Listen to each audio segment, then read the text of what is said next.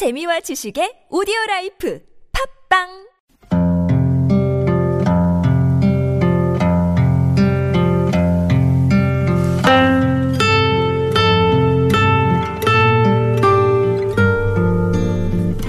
가슴에 담아온 작은 목소리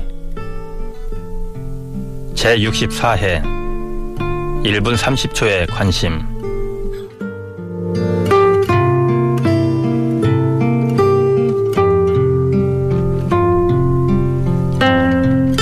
안녕하십니까. 가슴에 담아온 작은 목소리 김영호입니다.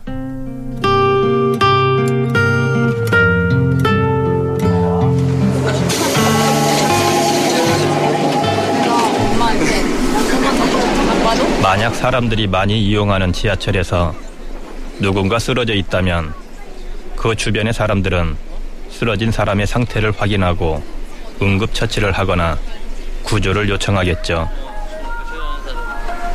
그런데 그 쓰러진 사람이 경련을 일으킨다면 어떨까요? 다가가서 살펴보기보다는 흠칫 놀라 뒤로 물러서지는 않을까요? 사실 쓰러진 그 사람은 어쩌면 뇌전증이란 병을 앓고 있을지 모릅니다.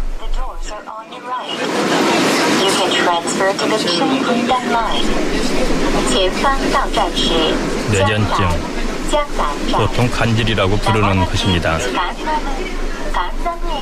많은 환자분들이 뇌전증으로 갑작스럽게 경련을 일으켜 고통을 받고 있지만 그 원인조차 완전히 파악하지 못한 채 힘든 시간을 보내고 있는데요.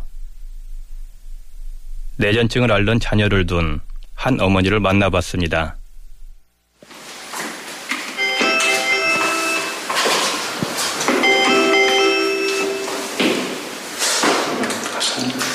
네, TBS에서 나왔는데요. 네. 처음 뵙겠습니다. 네. 이소연 씨는 뇌전증을 앓는 아들이 있습니다. 이름은 이학준. 올해로 14살. 결혼 후 3년 만에 얻은 첫 아이입니다. 학준이가 태어날 때부터 증상을 보인 건 아니었습니다. 조금 늦대구나. 근데 오히려 돌 전에, 100일 전까지는 오히려 정말 눈 마주침도 좋고 또릿또릿하고 총명하고 웃기도 되게 잘 웃고 표현도 되게 잘했었거든요. 근데 이상하게 돌 지나면서부터 아이가 발전이 많이 안 보이는 거예요. 그래서 말도 좀 늦고 따라하라고 하는 것도 이렇게 안 하고 그때는 몰랐는데 그날 아이가 14개월 되고 동생이 태어나고 21일 되던 날 열이 났어요. 밤에. 그때 처음 알았죠. 경련이 이런 거라는 거를. 이소연 씨는 처음엔 아들 학준이의 경련이 믿기지 않았다고 합니다. 솔직히 내가 보는 걸 믿을 수가 없었어요. 이게 뭐지? 말로만 듣던 경기인가? 그러니까 왜냐하면 아이들 태어나면 어르신들이 항상 네. 경기를 제일 조심해라 뭐 이런 얘기 하시잖아요. 말로만 듣다가 근데 열이 나면 경기를 할 수도 있습니다. 그러니까 조심해야 합니다. 뭐 이런 얘기는 기본적으로 소아과에서 듣잖아요. 아이들 뭐 기본 접종하러 갈 때. 근데 정말 그때는 제 눈을 믿을 수가 없었고 그러고서. 응급실에 가서 응급처치를 받고 아이 열 내리고 하는 동안 아이가 또 경련을 한번 병원에서 했거든요. 그날 24시간 이내에. 그러고 정말 많이 울었죠. 학준이가 14개월 되던 때 첫 경련을 일으켜 뇌전증임을 알았습니다. 이후 이소연 씨는 아들의 병을 치료해 보려고 할 수 있는 최선을 다했습니다. 하지만 학준이의 경련은 멈추지 않았습니다. 지금도 계속되고 있습니다. 지금은 사실 학준이가 매일 경련을 해요. 근데 그때 처음 봤던 열성 경련처럼 이렇게 정말 일반적인 경련처럼 이렇게 눈이 위로 올라가고 입술도 파래지고 애가 몸이 떨리고 이런 경련은 아닌데요. 지금은 약간 강직성 경련으로 바뀌었거든요. 그러니까 경기 양상도 학준이가 12년 동안 투병하는 동안 굉장히 많이 바뀌더라고요. 가정에 아픈 아이가 있으면 아무래도 그 아이에게 관심이 집중되고 그러다 보면 다른 형제들에게는 그만큼 관심을 쏟지 못하게 됩니다. 우리 둘째예요. 학서야, 여기 선생님들이 오셨네. 이리 와, 인사해봐. 학서 안녕. 그래서 이소연 씨는 뇌전증을 앓고 있는 첫째 학준이의 한 살 터울 동생 학서에게 늘 미안하다고 합니다. 사실 거의 학준이만 보고 자랐어요. 그러니까 그 아이는 제 뒤통수만, 둘째 아이는 제 뒤통수만 보고 자랐죠. 그러다가 제가 문득 느낀 게 7살 때 우리 둘째를 보다가 어떻게 하다가 얼굴을 만졌어요. 근데 애 얼굴이 애기 얼굴이더라고요. 살 정말 보들보들한 거예요. 애기처럼. 그래서 그때 제가 애를 껴안고 울었거든요. 아, 너도 애기였구나. 우리 애기구나. 그때에서부터 제가 좀 태도가 바뀐 것 같아요. 네. 학준이가 뇌전증을 앓은 지 12년째. 이소연 씨 가족은 학준이 때문에 아파하고 학준이 덕분에 서로 더 애틋해합니다. 올해 6살 막내 하영이도 엄마가 큰오빠에게 싫은 소리를 하면 오빠 편을 든다고 합니다. 학준이 신변 처리가 안 되니까, 이렇게 아이가 14살이니까 중학교 1학년이 소변량을 생각해 보세요. 어마어마해요. 그러니까 이불 빨래가 거의 매일 세탁기가 돌아가요. 근데 이제 닦고 이럴 때 저도 이제 화가 나잖아요. 막 다 젖고 냄새 나고 막 허리 아픈데 막 애 씻겨야 되고 목욕시켜야 되고 이러면, 그럼 제가 이제 아, 학준아 이렇게 막 좀 짜증내요. 그러면 옆에서 6살짜리가 엄마, 오빠는 아파서 그런 거잖아. 우리가 도와야지. 오히려 진짜로.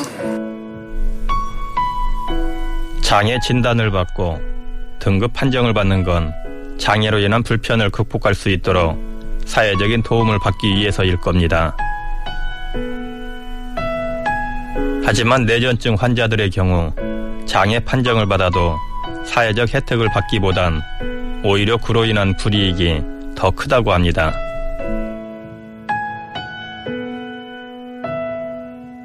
불이익이 진짜로 실제적으로 있어요.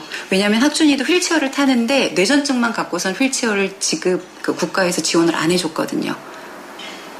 무슨 말씀인지 아시겠죠? 그리고 학준이가 뇌전증이면 본인이 성인이 됐을 때 운전할 때 자동차 운전을 못해요. 왜냐하면 뇌전증일 때 갔다가 하면 사고 나니까. 그러니까 실제적인 불이익이 있어요. 예, 그래서 이렇게 이런 부분은 조금 학준이가 아직 어리기 때문에, 그리고 학준이 중증이기 때문에 저는 생각을 안 하고 있지만 실제적으로 경증을 앓고 있는 분들한테는 굉장히 드러내놓기 어렵고. 그래서 뇌전증 환자들 가운데 증세가 가벼운 경우에는 장애 진단을 받는 걸 꺼린다고 합니다. 경련이 날 때 이외에는 정상적인 생활이 가능한데 굳이 장애 판정을 받아서 차별을 받고 싶지 않기 때문입니다. 그만큼 사회적인 인식이 안 좋기 때문에 굳이 자신의 질병을 드러내려고 하지 않고, 굳이 그걸 얘기 안 하면 일반인하고 같이 살 수 있는 거잖아요. 이소연 씨도 아들 학준이가 뇌전증에 걸리기 전까지는 뇌전증에 대해 잘못 알고 있었다고 합니다. 학준이가 경기를 하기 전에 이런 뇌전증이라는 질병으로 판정받고 이렇게 투병하기 전에 이미 간질, 뇌전증에 대한 편견이 있었죠. 이상하구나.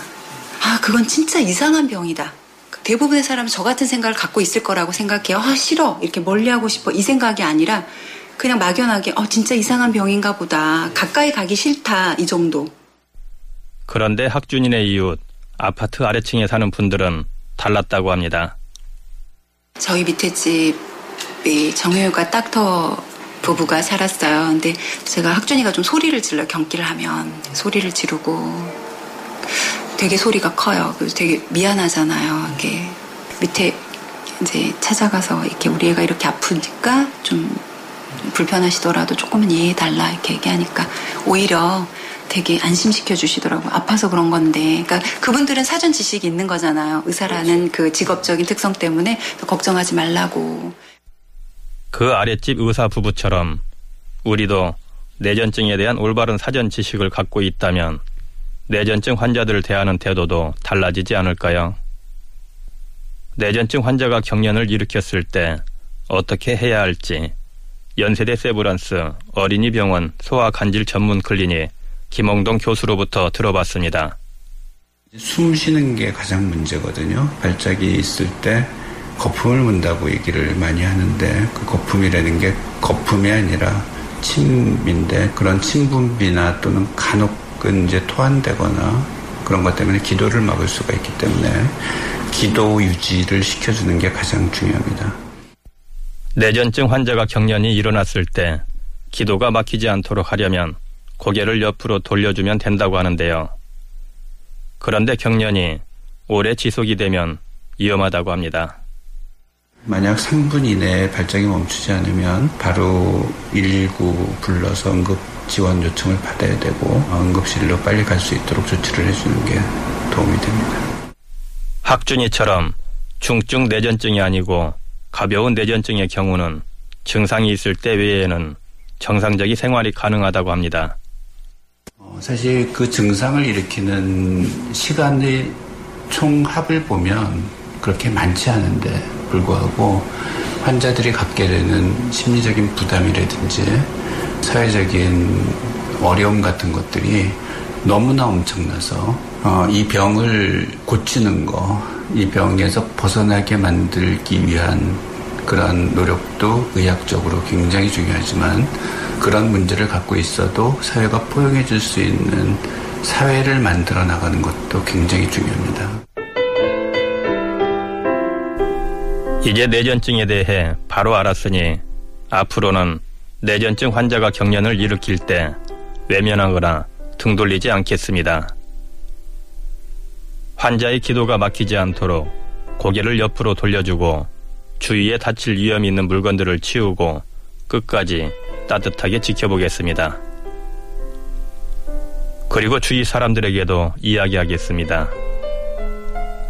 뇌전증의 경련 시간은 보통 1분 30초 정도이니 그 정도만 관심을 갖고 곁을 지켜달라고 함께 해달라고 말입니다. 주위에 조금씩만 전해주셨으면 좋겠어요. 네, 이건 정말 정신병도 아니고 정신 이상도 아니고 누구에게나 우리 가족 중에 어떤 누구에게나 생길 수 있는 질환이고 병일 뿐이니까 조금 더 친근하게 다가가서 먼저 말 걸어주고 주위에 조금씩 그게 번져나가지 않을까 그런 기대를 하게 됩니다. 그렇게 해주셨으면 좋겠습니다. 가슴에 담아온 작은 목소리 제64회 1분 30초의 관심 뇌전증 어린이 가족 합창단 심표 합창단의 Have a good time으로 마치겠습니다. 지금까지 작가 방은영, 연출 김현우, 그리고 저는 김영호였습니다.